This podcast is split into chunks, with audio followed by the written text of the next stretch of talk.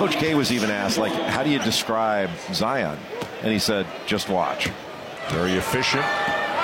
Rebounding, handling the ball, and finishing again. Man, oh man.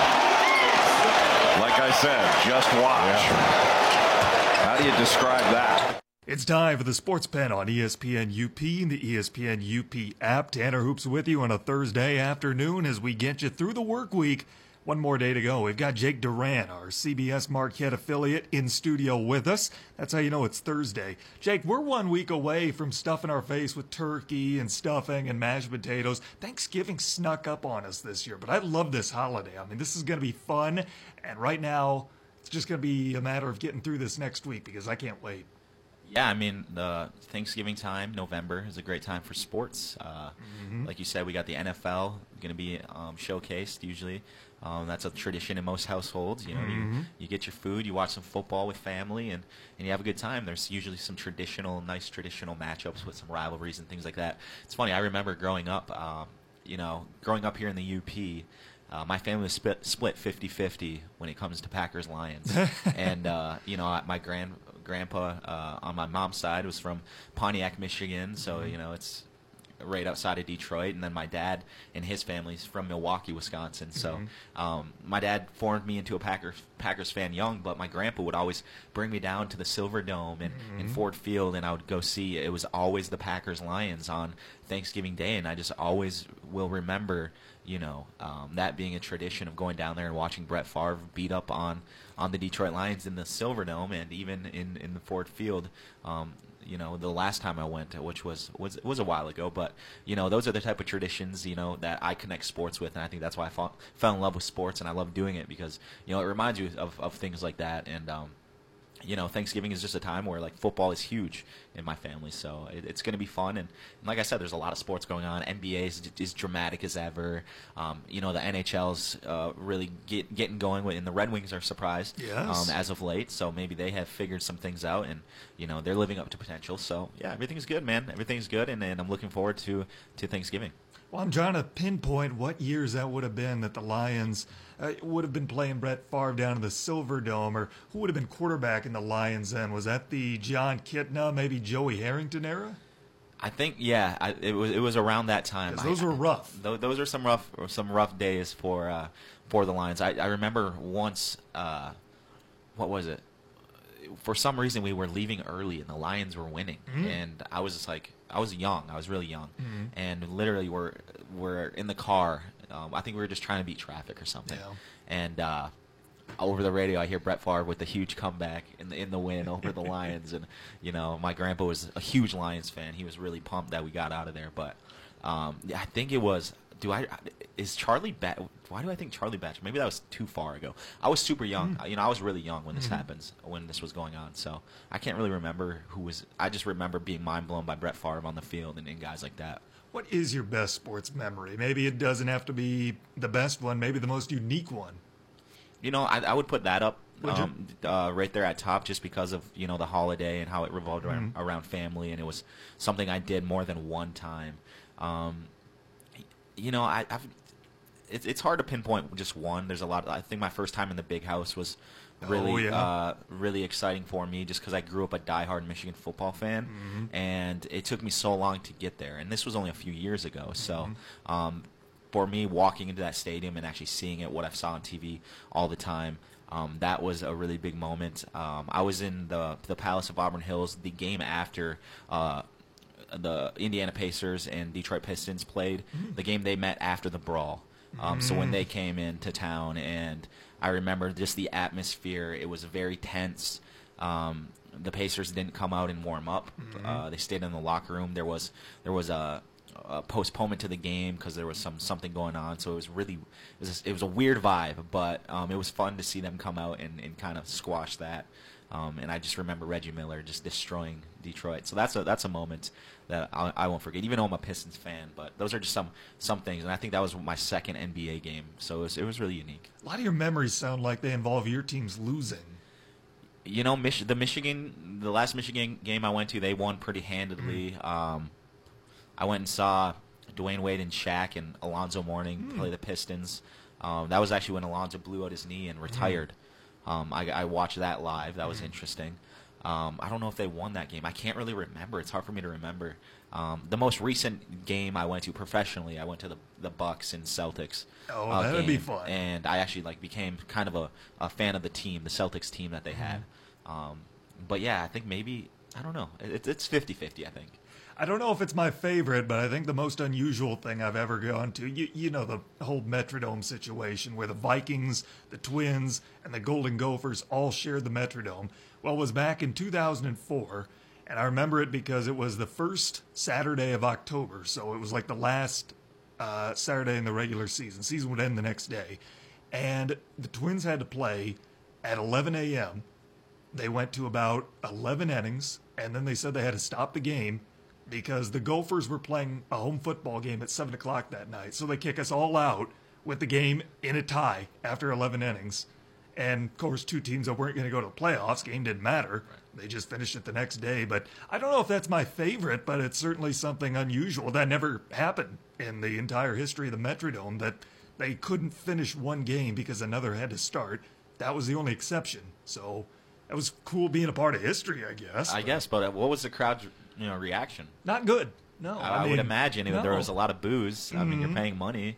Um, yeah, I would have been that would be been a kind of disappointing, especially in, in such a close game in, in extra innings. I mean, and the Twins were good back in that decade, but that wasn't a year they were going to make the playoffs, and the crowd was still upset. You know, they would have liked to been able to see the game late this season, but nonetheless, uh, you talked about the Thanksgiving slate that's coming up. Thankfully, your family doesn't have to be divided this year because the Lions play the Bears. That's a 12:30 game. At 4:30, Washington and Dallas. 8:20, Atlanta and New Orleans. So there should be some pretty good football a week from today. But let's dig into tonight's matchup. You've got the Packers visiting Seattle. It's going to be a good game. I, I really get the feeling it will be. I know Seattle's not what they used to be. They're down defensively without guys like Earl Thomas, but Russell Wilson is still a top tier quarterback in the NFL. I know he's having a down year by his standards, but he's going up against a Packer defense that has looked good sometimes, but they've been largely inconsistent this year.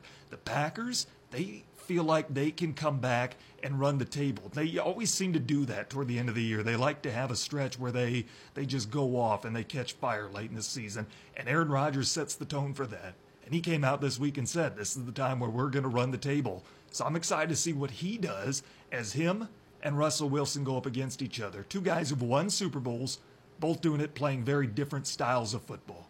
Right, and as a as a Packer fan, I'm I'm I'm I'm waiting for that moment where things start to click, and I I slowly see this happening, especially with this defense. Um, this younger uh, defense, the secondary has been playing a lot better. They're kind of still weak on the back end, obviously getting rid of Clinton Dix, and I know they have some injuries that they're fighting through. But I think their defense as a whole is getting better um, and a little bit more consistent. Obviously, you know they're leading or one of the top teams leading the league in sacks this year, thanks to the scheme they got under Mike Pettin or Patine Pettin. I don't really know. That's whatever. Um, but you know, um, you know, he's had a really good system with with uh, confusing quarterbacks. He did it to Tom Brady a little bit, uh, most recently, what I remember, um, and obviously Brock Osweiler. Osweiler struggled, but it's a Brock Osweiler. I wasn't expecting a lot from him, but um, history has shown that Russell Wilson has not had his greatest games against Green Bay. Um, he's thrown. I remember him throwing multiple interceptions the last couple times out, um, and and things like that. And even in that that uh, NFC Championship game,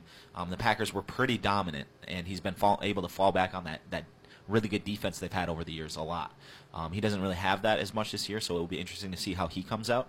Um, I think the biggest thing uh, we should look for as Packer fans and, and I guess just football fans is um, the Seattle Seahawks have the number one rushing attack in, in all of the NFL. Um, most recently, been running behind uh, Rashaad Penny, the rookie. Um, now Seattle, they got a lot of criticism drafting him late in the 1st round. Everyone thought it was a reach, but he's really been coming on. They got three guys that have hit the 100 yard mark this season, um, and you know it's going to be interesting to see if Green Bay's rushing defense, which is ranked, I think it's 22nd right now in the NFL. So you know it's not great, but it's not the worst. Um, but I think that's going to really go a long way to to telling uh, who's going to win this game. Um, I do think this. I have like a feeling that this will be the first road win the Packers do get this season, um, and I think this is going to be the start of something. You know, as you said, a little bit of a run that the Packers, maybe a last ditch effort, um, s- to per se, to kind of make a push and you know sneak into the playoffs. I know teams around the NFL don't want to see Green Bay sneak into the playoffs. They don't. I know teams wouldn't want to play them um, in a first round game. Um, so it's going to be interesting to see. Um, and I do think if the Packers do it, they're going to sneak in right at the end of the season. Um, it's going to be it's going to be interesting to see. Providing that they can win out, they would almost certainly make it with ten wins. But if they can go nine, six, and one, that should be at least good enough for a wild card. You would think. Right. Yeah, they have a little bit of leeway, but you know they got they got a couple big games coming up. I know they have Minnesota, who obviously we all know what happened there. So if they can get past Seattle, I mean this is key. This is a winnable game on the mm-hmm. road. They you need to win games on the road. The Packers haven't been able to win games on the road. If you want to be a playoff team, you have to be able to go to someone else's stadium and come out with a W. And obviously, CenturyLink Field over the past years has been one of the toughest stadiums to play in with the 12th man and and the, this the loud you know crowd that they have there. But the Packers have have fared well in that environment. I think. I think the only you know the one AT&T Stadium is what you know the Packers' second home. I'm just going to say that now for the Cowboys fans, but I think Green Bay has played pretty well. You know, when going up to Seattle, especially when they had those dominant teams, they they gave them games. Um, you know, where a lot of teams were going up there and getting blown out. So I think Aaron Rodgers is going to be on point today. Uh, offensively, you know, Aaron Jones has been a big focal point the last few games. I think it's key that they get him going early and open up that play play action. And you got to get Jimmy Graham involved. He was a big acquisition.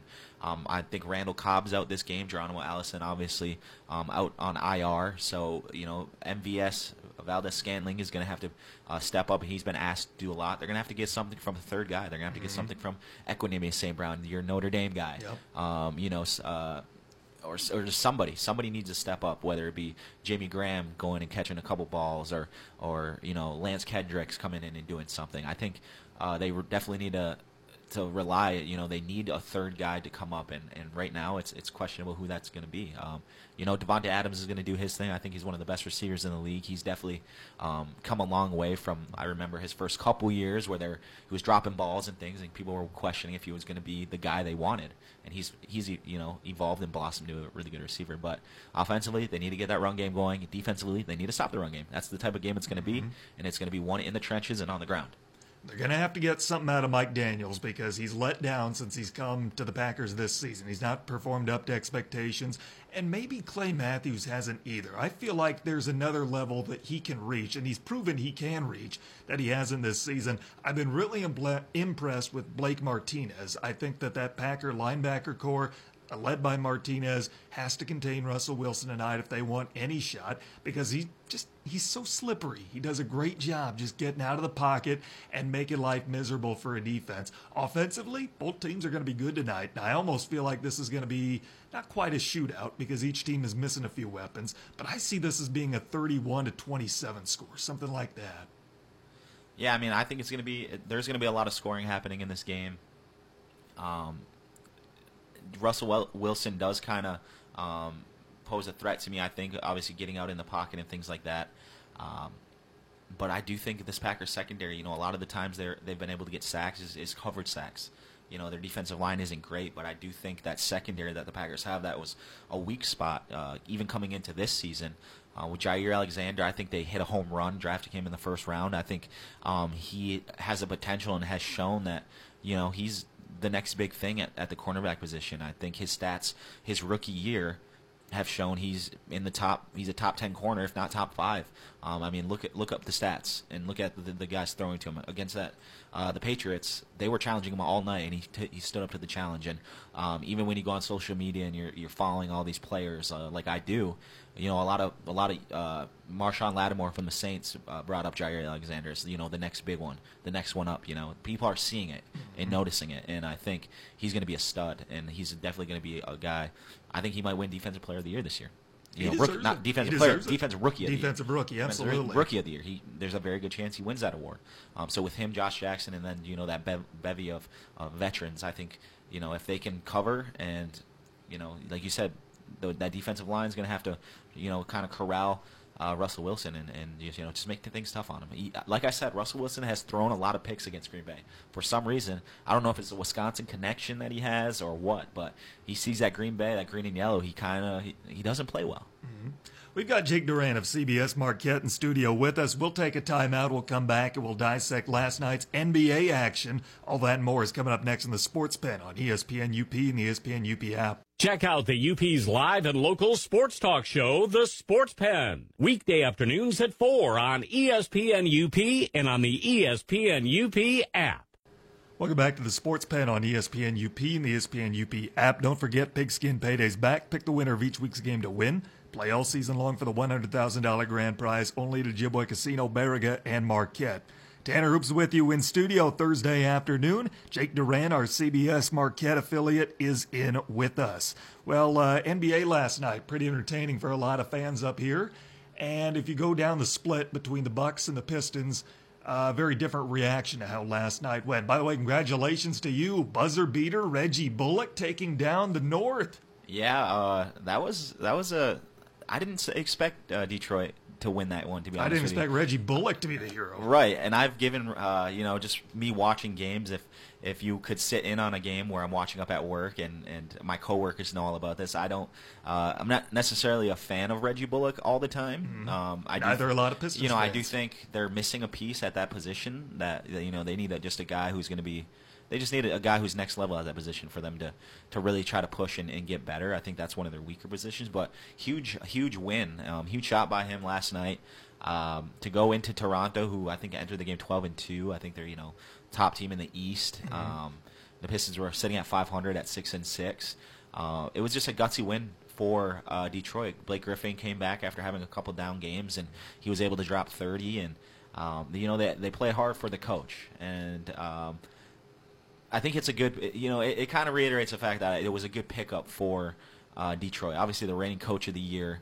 Mm-hmm. Um, you could just tell that the players like playing for him, and I think it's always been that way for for uh, Dwane Casey. Um, he's a players coach, but it, you know, and I want to say that Toronto made a huge mistake getting rid of him. But you look at Toronto, it's, it, I think it might be a win-win for both in the long run. You know, I think it might uh, it might actually work out for both. But huge win, um, very good to see the Pistons win on a buzzer beater. That doesn't happen very often. Mm-hmm. Um, so yeah, it's a it's a good win for Detroit uh, against one of the top teams in the Eastern Conference. And what a special win for Dwane Casey. He comes back and he drew up a great play for the buzzer beater for Reggie Bullock and give him a ton of credit. Comes back to his old stadium. He uh, he, he did so much for Toronto. Gets coach of the year and then gets booted and he ends up coming back and beating his old team at the buzzer. So really good to see for Dwane Casey. The Pistons maybe starting to figure a few things out as they get back above 500. How about the Bucks? They suffered their first home loss last night against really, frankly, a bad Grizzlies team that's maybe off to a better start than people would have thought, but still they're pretty mediocre.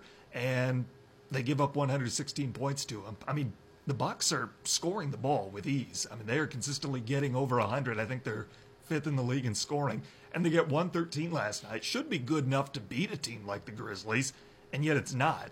I, I, don't, I don't know what happened. You know, um, it, you know these type of games happen. I think um, in the NBA where maybe you don't take a team too serious or anything. Um, you know, the the Grizzlies are one of the teams. They haven't really been good, mm-hmm. good, but they've shown that you know they they can beat one the you know top teams um, with that core of guys they have. Um, I think this is just one of those things where the Bucks you know, maybe they, they just didn't come out and play, you know, want to play defense uh, necessarily or, or play that hard, you know. Um, and the, the, Grizzlies were able to hang into that game, hang into that game, and, and towards the end of the game, they were able to take take it over and win. I don't see this being an issue for Milwaukee. I still think Milwaukee's one of the better teams. I just think this is one of those those things where they're going to look back and say, you know, we should have won this game, but unfortunately, uh, the the Grizzlies got the better the better of them. But um, I still lo- love this Bucks team, and I still think you know they're going to be one of those teams that really uh, make a deep run in the Eastern Conference uh, playoffs. So Toronto and Milwaukee, the top two teams in the East, both lose last night. Doesn't hurt them in the standings. They Philly. stay atop the top two. And then how about Philly? How about that? The Wolves win their first game after the Jimmy Butler trade, and Philly loses. I don't know if that's indicative of how things went in the trade. I still think Minnesota got badly burned but it's kind of funny how things like that work out. Timberwolves beat the Pelicans with Saric and Covington. Philly gets Jimmy Buckets and Justin Patton, and then they lose. Right. This is one of those trades where I, I looked at it and I'm like, okay, I know Philly's getting Jimmy Butler. That's good. Um, but I think for Minnesota, they get two really solid role players that can shoot the ball mm-hmm. and, and make things happen here and there. And I think surrounding those guys or surrounding KAT um, Karl-Anthony Towns and, and Wiggins with those type of guys, I can see that being a pretty good mix. You know, you have a lot of options. Um, it kind of opens up the floor, and, and most importantly, you don't have to deal with Jimmy Butler in the media and you know coming into practice and with the third stringers and beating you. Um, for Philly, I think it puts more of a spotlight on them. Obviously, uh, yeah, it puts more pressure on them, and um, it really, I think Jimmy Butler is going to feel a lot of pressure to make sure that he makes this thing work.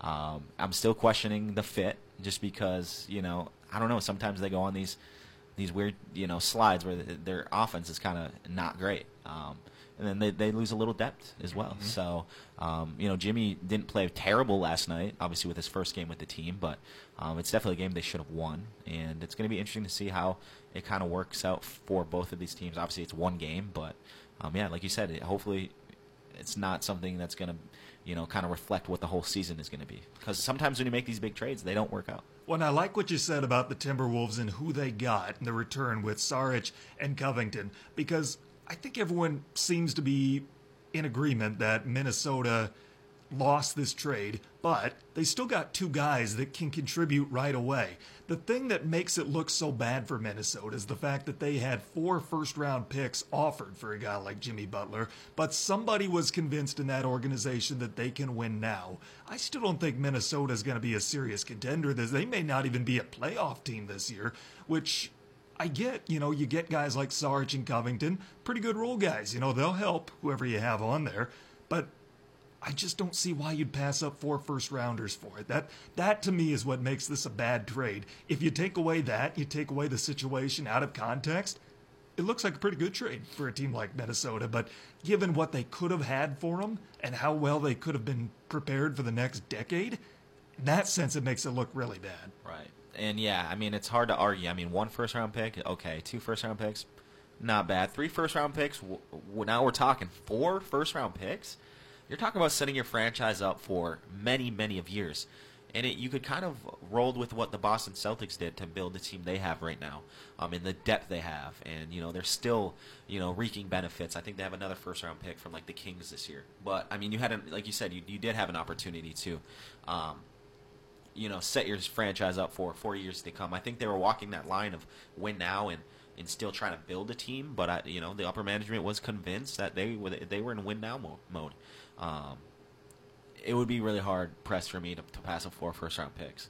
I probably would have would have done that deal in a heartbeat. Mm-hmm. Um, so so I do agree with you a little bit. If you think about it like that on what they could have been, um, it's hard to say. You know, they obviously lost a trade, but for what it is, I think it work. It's going to work out for both teams. Well, you look at what's happening in Golden State right now, and the locker room's in a little bit of turmoil. Uh, they won a couple of nights ago without Steph Curry and without Draymond for very different reasons. They play again tonight. Steph may be missing up to 10 days, they're starting to find out. We're not sure how serious this injury actually is or how much the Warriors are letting on, but we do know the seriousness of the locker room situation between guys like Kevin Durant and Draymond Green. Now, Draymond has no problem being an instigator. If he has something to say, he's going to say it. He doesn't care about the time, the place, or the setting. Kevin Durant is a guy with all kinds of talent, but very, very thin skin.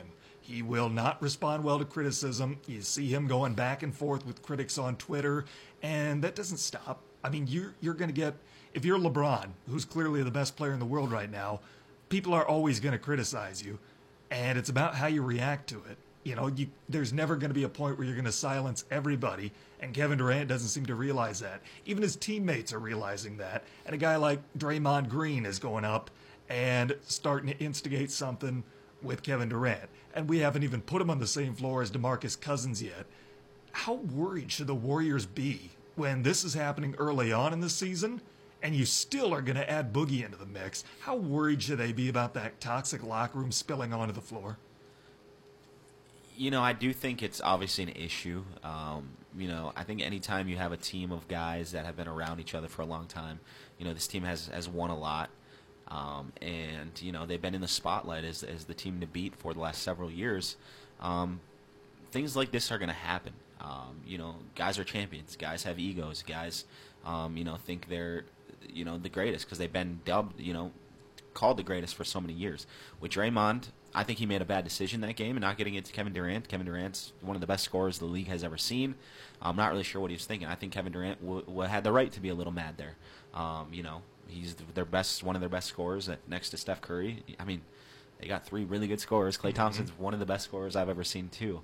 Um, but does it surprise me that it's happening? No. Um, what do I? I do see Kevin Durant obviously making his burner accounts, getting on, onto it, you know, on social media, you know, fighting with his teammates. I, I don't know if you saw that or anyone out there saw on social media um, the video where Kevin Durant was uh, mouthing to himself or whispering to himself like, "This is why I'm out."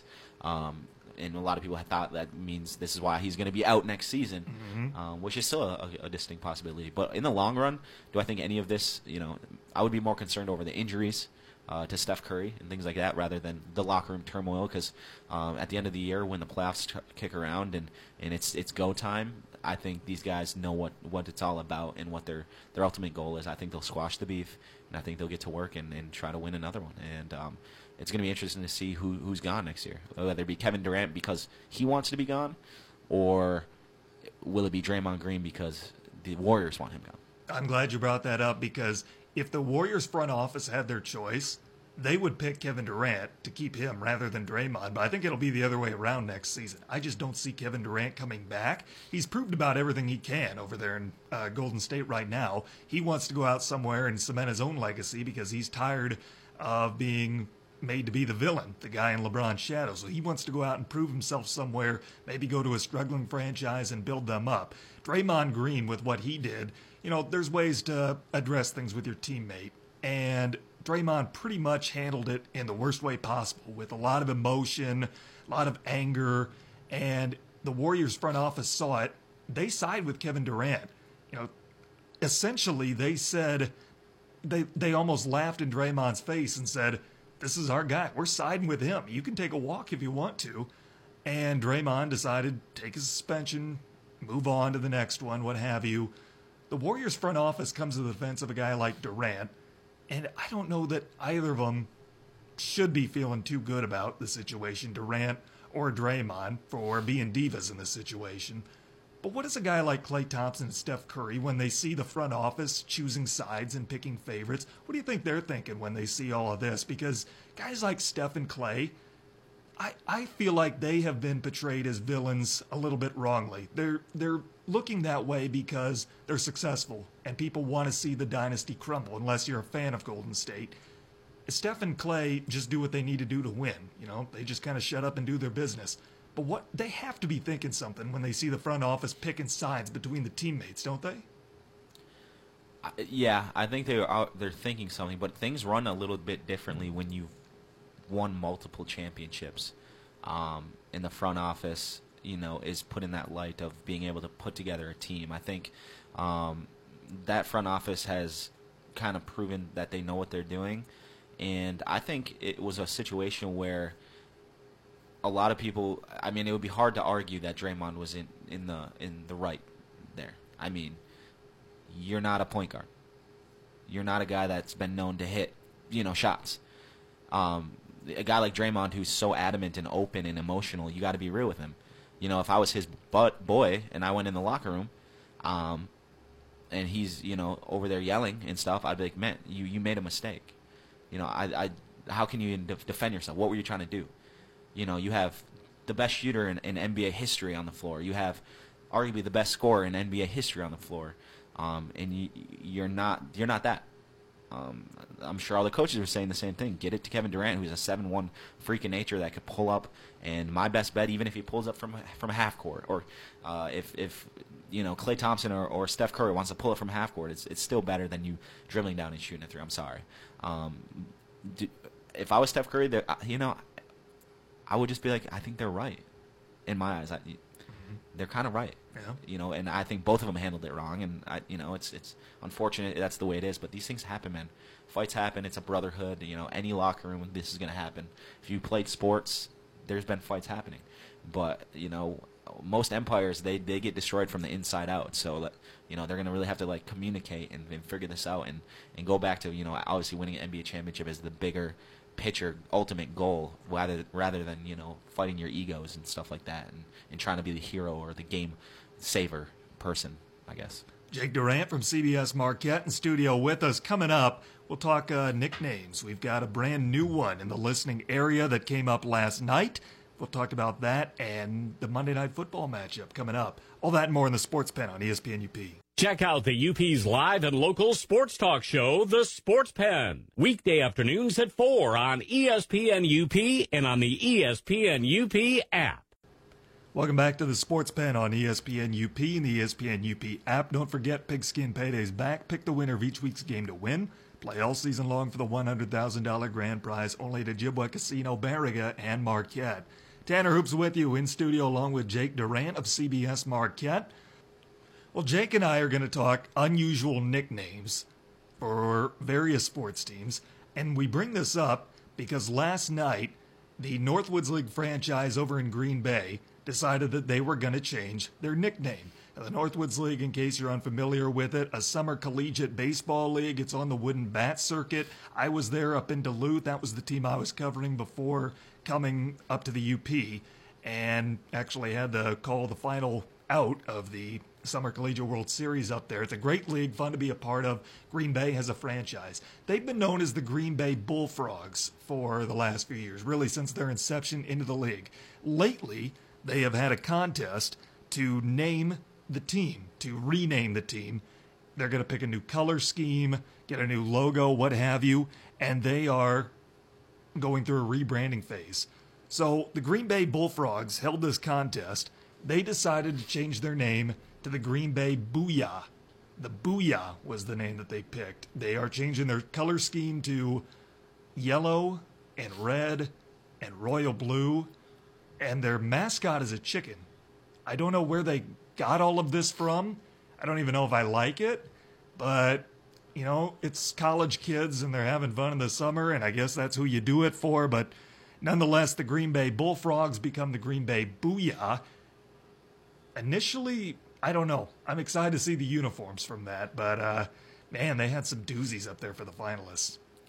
Yeah, I mean, uh, if anyone now correct me if I'm wrong. I, I read up on this, but uh, the booyah is like a soup or like a stew. That's why it's a chicken. It, That could be. because one of the logos is the chicken in a pot, and Right. And it's like basically being cooked, but it has a smile on its face. It's really Okay, weird. well, yeah. Um, so, but it, it, could- I could see it. You know, I could see the fans yelling "booyah" or something. You know what I mean? So, uh, it is a very weird nickname. Um, the colors I don't really like. No. Um, you know, I think they could have gone a different direction, but I mean, it's it's unique. It's gonna obviously get people talking like we are right now, and um, you know, it's it's one of many many weird nicknames that uh, sports teams have, and it's usually these minor league teams or you know lower level leagued teams that come up with these odd and just weird nicknames. Uh, you know, what happened to being able to just be the Tigers or or you know the the I don't know. Just your standard nicknames, the Rams or something. I don't know. Well, you had the Booyah was the one that they ended up picking. Here are the other finalists for the contest, and really to me, there was no name I would have liked, uh, would have preferred that they pick. The Booyah won over the Green Bay Cheese Curds. Actually, those uniforms would have been fun to see. The Green Bay Old Fashions, the Green Bay Supper Clubbers, the Green Bay Tailgaters, the Green Bay Underdogs, and the Green Bay Worst, like bratwurst or liverwurst with a W instead of an O, like That's- the meat. That's the worst. That is the worst no one. No pun intended. No. I'm sorry, but you, you, there's so many jokes you can make if your nickname's the worst. Come on, man. I like the cheese curds. Cheese curds would have been fun. I mean, cheese curds. If you think about cheese curds, they're very, very yummy. It's a You know, Wisconsin It's a. Mm-hmm. Wisconsin thing. You got Culver's. You got all those things. Um, I think that that one made makes sense. Cheese curds. You could you know toss out cheese curds, sell cheese curds. Absolutely. You know, give some branding. jerseys. I mean, how much fun would that that would have been? A giant mascot, like a giant cheese curd as a mascot. I don't know. Right now, their logo looks like they ripped off something from Chick Fil A and colored it royal red and yellow or something like that. But you see a few of these teams that, for whatever reason, it seems like they have no reason in particular. They just decide to go with a new brand. They decide to change their logo, their nickname, their colors. I can't think of any other reason than they just want fans to buy more stuff. A few years ago, I was in the USHL for three years, and there was a team out in Bloomington, Illinois. They were the Bloomington Thunder. They had a great logo. Their color scheme was navy and neon green. The uniforms were awesome. And for whatever reason, they decided to rebrand to become the Central Illinois Flying Aces. They got a new logo, a new color scheme. They went with red, white, and tar heel blue. And it just wasn't a good look. I don't know why they did it. They didn't move or anything, and I don't. I can't think of any other reason than to get fans to pay for more merchandise. I mean, the Thunder was better than the Flying Aces for one thing. The mascot itself, I don't know. Maybe that's why they do it, but like you mentioned earlier, and that's really what I want to get into, is they do it uh, better in minor league baseball. It seems like you get the best nicknames out of independent minor league summer collegiate baseball teams for whatever reason. I don't know why. Uh, we decided to come up with a few of the best ones that we could find. Any that stood out to you? What's on your list? All right, so these might not be all. Well, these are definitely not all baseball names, Mm. but I'm going to begin with, with one right up here in, in Michigan. Mm. Um, and now this name it got kind of popular due to an ESPN commercial years ago, um, and it's just it's it's a unique name, and it's the Watersmeet uh, Michigan Nimrods. The Nimrods. The Nimrods, and it was it was something on this ESPN commercial where they were at Watersmeet High School, and and uh, you know they had the, the the the fan base cheering for the Nimrods, and it made ESPN. It was this big thing, but you know that one uh, that one's kind of funny to me. Um, there's just some weird. There's there's a, a place in Arizona. They're they're called the Yuma Criminals. The Yuma Criminals. The Criminals. Wow. I don't know what what that's all about. UC Santa Cruz Banana Slugs. The Banana Slugs, of course. The banana Slugs. Um, Savannah Sand Gnats. Savannah the Montgomery okay. the Montgomery Biscuits is one that kind of stood out to Mhm. me. Um, let's see here. The Jordan Utah Beet Diggers. Okay. Interesting. The Wampus Cats from Conway. Mm-hmm. The Badger Wisconsin Badgers. There you go. Um, the Butte Idaho Pirates. So it's Butte Pirates. Um, Hmm. Spelled B U T T E. You could switch it. uh, Anyways. Uh, the Cairo, Georgia, the Cairo, Georgia syrup makers. Okay. That's the Dunbar Poets. It's a football team. Football. Um, the Poets that doesn't really match. Um, Wants uh, to be the Poets. Wants right. to wear a shirt that says Poets Football. I don't know. Um, I don't know. There's there's just a few. Well, you mentioned the Savannah Sand Gnats, and I was wondering if you were going to bring up another Savannah baseball team, which might be the best in Savannah. It's hard to beat the Sand Gnats, but how about the Coastal Plain League Savannah Bananas? A real Savannah team. I kid you not. They they wore kilts during a game one season. I kid you not. If you ever get the chance, look up the Savannah Sand Gnat. uh, Make this the Savannah Bananas.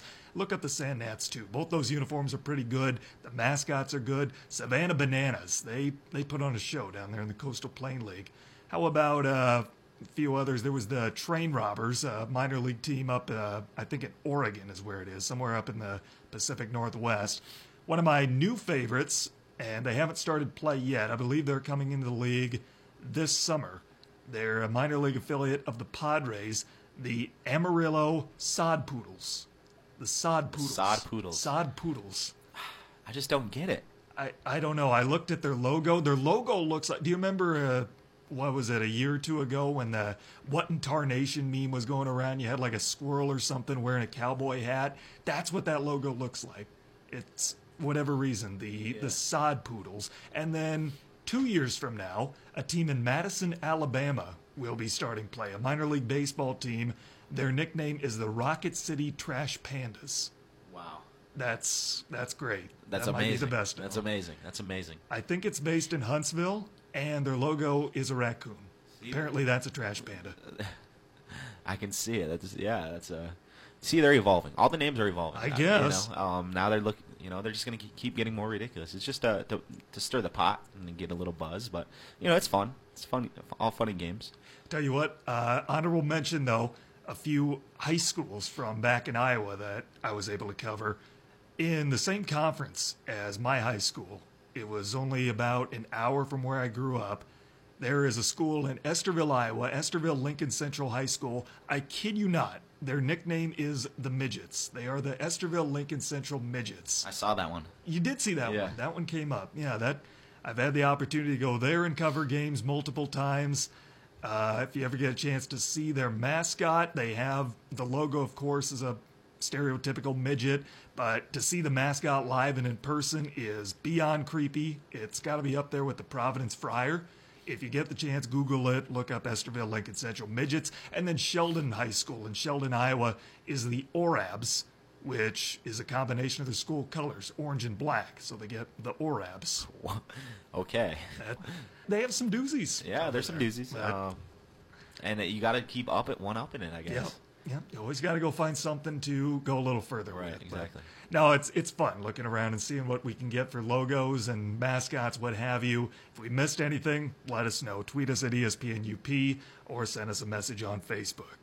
Coming up, we'll finish this thing off. We'll talk about the Monday night football matchup ahead. All that and more coming up in the Sports Pen on ESPN UP and the ESPN UP app. Check out the UP's live and local sports talk show, The Sports Pen. Weekday afternoons at 4 on ESPN UP and on the ESPN UP app. Welcome back to the Sports Pen on ESPN UP, the ESPN UP app. Don't forget Pigskin Payday's back. Pick the winner of each week's game to win. Play all season long for the $100,000 grand prize only to Ojibwa Casino, Baraga, and Marquette.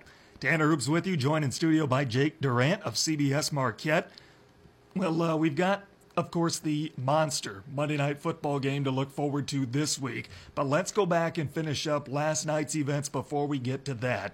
Last night, Blake Snell won the American League Cy Young Award.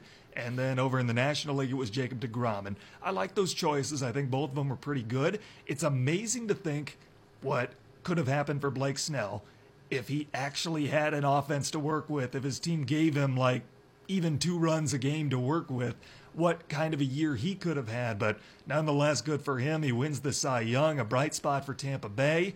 MLB postseason awards are starting to come out, and you gotta feel for the Brewers maybe a little bit. Maybe that they've gotten a little snub so far. I thought Craig Counsell really had a good case to be manager of the year. I was a little surprised he lost 17 to 11 as far as the voting to Brian Snitker. Hopefully, they get their chance coming up this evening, and Christian Yelich's Pete Trophy. Yeah, I mean, if I had to put my money on it, I would probably say Yelich would get this award. But yeah, it's it's unfortunate because you know Counsell he did a great job with that team. Um, I think it's a team. Um, not only did they have that the, that expectation of coming in, but you know it's been a it's been a work in progress, and he's been able to take it step by step and get this team further and further. Um, you know they played hard in the playoffs. You know they they kind of stuck in that with the Dodgers, where you know a lot of people didn't give them a lot of hope. I, I mean, towards the end, yeah, they, they ran out of gas, but um, and pitching obviously ended up hurting them a lot. But I think Counsell did a, a pretty good job um, doing what he could with with the team. Um, so it's unfortunate, but I, you know I think the Brewers will get that one with Yelich. I, I really do. I'm picking Yelich and Mookie Betts tonight. A little surprised JD Martinez wasn't even a finalist. Maybe a little less surprised Alex Bregman wasn't up there, but still surprised to at least a degree. But we have that to look forward to tonight before we can officially say goodbye to the Major League Baseball season. Well, how about basketball last night on the college side of things? We talked about the NBA. Good night for you. Congratulations. Michigan with a dominant victory over Villanova. I mean, they looked pitiful Villanova did going up against the team they beat in the national title game just seven months ago, 73 to 46. Hail to the victors as the Wolverines take it. Oh man, this was the most exciting game, the most exciting result I could have ever hoped for. Uh, obviously, get that revenge game against Villanova in the uh, the national championship rematch. Um, I'm super excited about what they have, the, the Wolverines. Um, you know, you lose Mo Wagner, but then you get this this guy with a lot of energy, a lot of charisma, a lot of personality, and, and Ignas. I might be saying this wrong. Wrong, Brazdeikis. He's also got a lot of letters in his name, and very few of them are vowels. Exactly. Um, but this guy looks like he's the truth, and uh, you know he's going to fill in nicely. Obviously, you got Charles Matthews, Matthews returning, and and guys like that. Uh, Isaiah Livers is there, uh, a good sharpshooter who's who's come on. I mean, this team has a lot going for them. Um, and last night, who would have who would have thought Michigan would go to Villanova and and do what they did. Um, I did think they have a chance, they had a chance to win, but I mean, just the way they, they just dominated in all facets of the game and suffocated on defense and um, offensive boards were huge, and you know they were jumping out of the gym and, and yelling and screaming, and it, was it was very, um, you know, for me, very you know, the word I'm looking for. I, I don't even know the word. It was just it was good to see. It was really good to see. Um, just because of the way they lost to Villanova in the championship game. So it was nice. Um, and then obviously Michigan State as well did, did, good and was able to win against Louisiana Monroe. But whatever. They but, struggled a little bit early, they did, but then they, they, remembered they were Michigan State. Right, right. Uh, so I mean, it was a good night in college basketball. I'm really excited to see where this Michigan team goes, though. I think they're going to be better than a lot of people might have thought, even with guys like Matthews returning. A good night for the big bodies in Michigan, not as much for Eastern Michigan as they had to go up against Zion Williamson and Duke, who looks every bit like the most complete team in college basketball, not only this year, but maybe of this decade. Yeah, sorry, Eastern. They don't get enough, you know, they don't get a lot of shine. Um, and the only reason they're getting talked about is when this type of stuff happens. Ah, Zion Williamson, man, I'm so impressed by this kid. Um, you, people really have to understand just how big he is. He's 6'6", 285 pounds. Dude has a 45-inch vertical. Last night against Eastern, Eastern Michigan, he got an alley-oop thrown to him, and his head was rim level. His and he's not was, even their biggest It was guy. a terrible pass. Mm-hmm. He came up two hands, grabbed it, and literally was over the rim and just kind of dropped it in. And um, I saw this thing on Twitter. It said, "Imagine J.J. Watt doing that." Mm-hmm. That's what it basically is. Uh, that's how big he is. Uh, so that is just unbelievable how this this kid uh, can be so athletic, and he's looking every bit as a top NBA draft pick. I know a lot of people are worried about his weight um, and think that could be an issue moving forward as he gets older, but. Um, you know, diet, get get your specialists in, and this kid looks amazing. And I mean, he's he's might not even be the best player on the team. That's what's scary about it. R.J. Barrett's looking like he's a, really good guy too. Cam Reddish is there, who's who's a top NBA prospect. They were had they were saying and they could possibly go one, two, three in the NBA draft. Duke, Duke, Duke. Why not? Why not? With what we're seeing out of them right now, they're not giving us reason to think otherwise. And he's not even the tallest guy on their team, but yet they finish at the rim so well. The most amazing stat I saw last night, they had 20 first half field goals, 16 of them came at the rim. I mean, there's no stopping this team if they get the ball inside. Duke just looks complete. Right now, I don't see any way that anybody beats them. I mean, they are looking like the most complete team in recent memory in college basketball, but I don't know. We'll see who's the best matchup for him in the tournament. Still way too early to speculate, what have you. But I like this time of the year, I tell you what, not only for college basketball being back, but now we're going to get into those Thanksgiving weekend tournaments and what have you. You get the Maui invite. I always cheer for Chaminade, even though they're never going to win it. But you get the Maui invite. Uh, go down to Orlando, the Battle for Atlantis, tournaments like that, and you get to see some of these early matchups between some of the power conferences and what have you. And they make for really good basketball, and you get a little bit more of a clear picture of where teams are heading into December.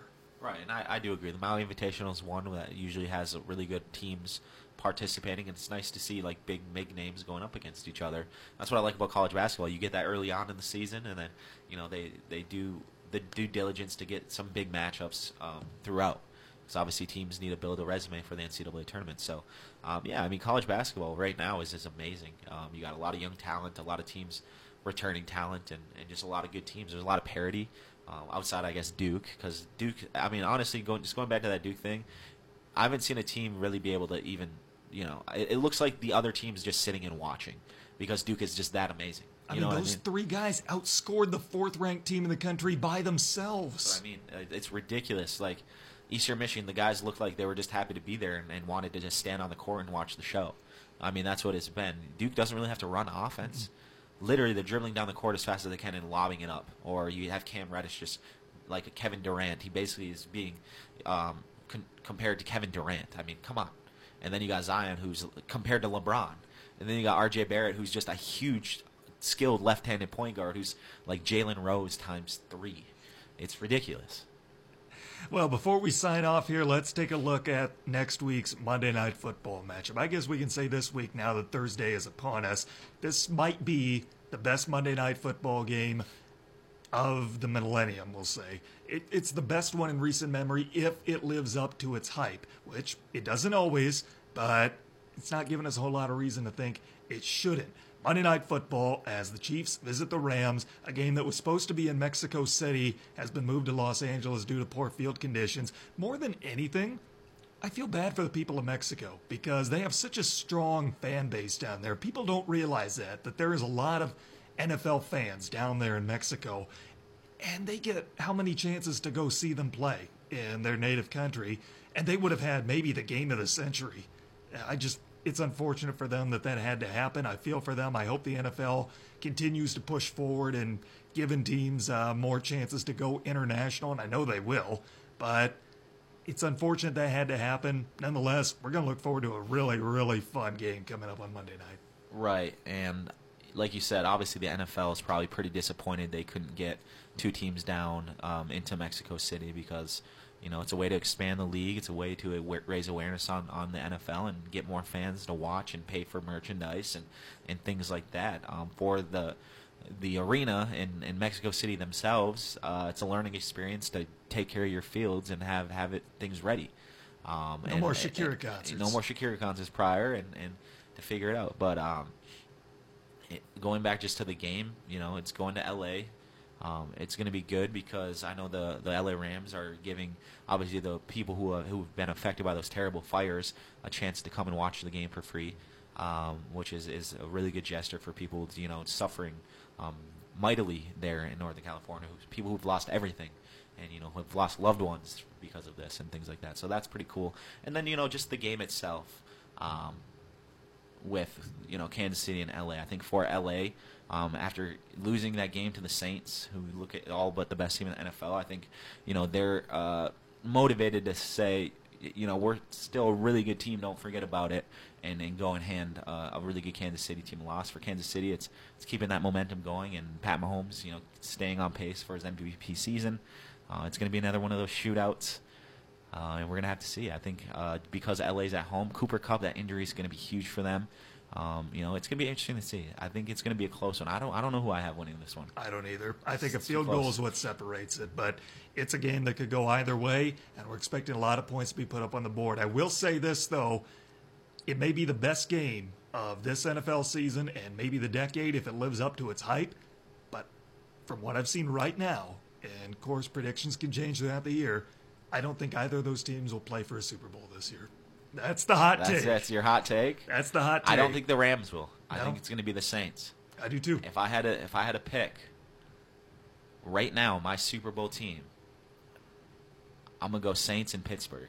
Saints in Pittsburgh. It's tough for me to pick against Pittsburgh right now, but I just know New England's gonna do something and turn it on. They always run the table. I just know it's gonna happen. Right, you're always waiting for for New England to, you know, I I'm the same way. I'm waiting mm-hmm. for it, but there's got to be it's there's going to be a time when it, it finally doesn't work, and they finally get beat. Will it be this year? We'll have to see. But I mean, obviously the Chiefs are a, a huge contender too. But we all seen in the past really good Chief teams in the regular season blow it in the playoffs. So until they don't do it, I can't pick the Chiefs. Jake Duran from CBS Marquette, our guest in studio today. Jake, next week we're off for the holiday. In case I don't see you before then, happy Thanksgiving. Yep, happy Thanksgiving to you, and and you know, give your family and friends my best wishes, and happy Thanksgiving to definitely our viewers out there as well. Um, you know, enjoy yourself and, and stay safe. Yeah, best wishes to you and your family as well. That's all the time for us in the Sports Pen. Tune in for uh, Will Cain and come back with us tomorrow here on ESPN UP and the ESPN UP mobile app.